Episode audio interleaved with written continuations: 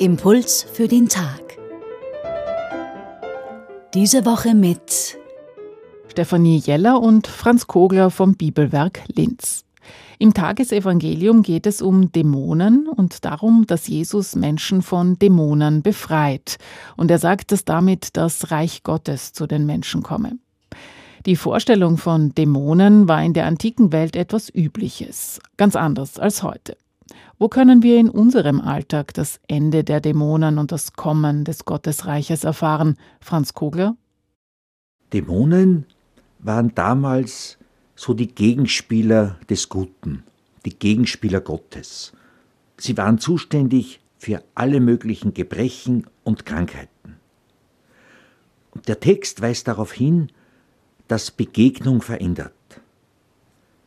Insbesondere diese Begegnungen mit Jesus. Sie führen die Menschen hin zu Gott.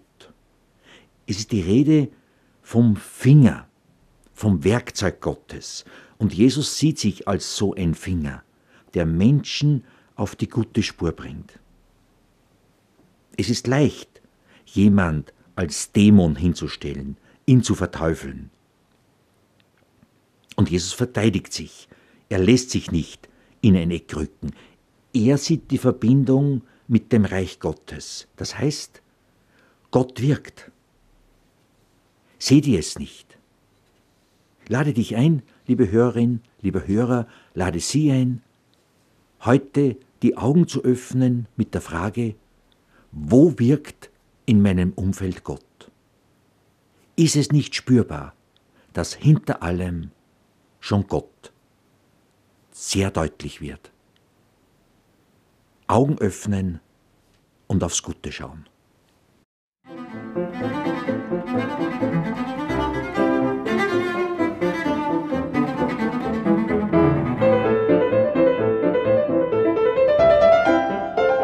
Impuls für den Tag, das war Franz Kogler. Er hat über 30 Jahre lang das Bibelwerk Linz geleitet. Gemeinsam mit seinem Nachfolger hat er vor kurzem ein Neues Testament in deutscher Alltagssprache herausgegeben. Das Neue Testament übertragen in die Sprache unserer Zeit ist der Titel. Die Bibelstelle von heute finden Sie im Lukasevangelium Kapitel 11, die Verse 14 bis 23.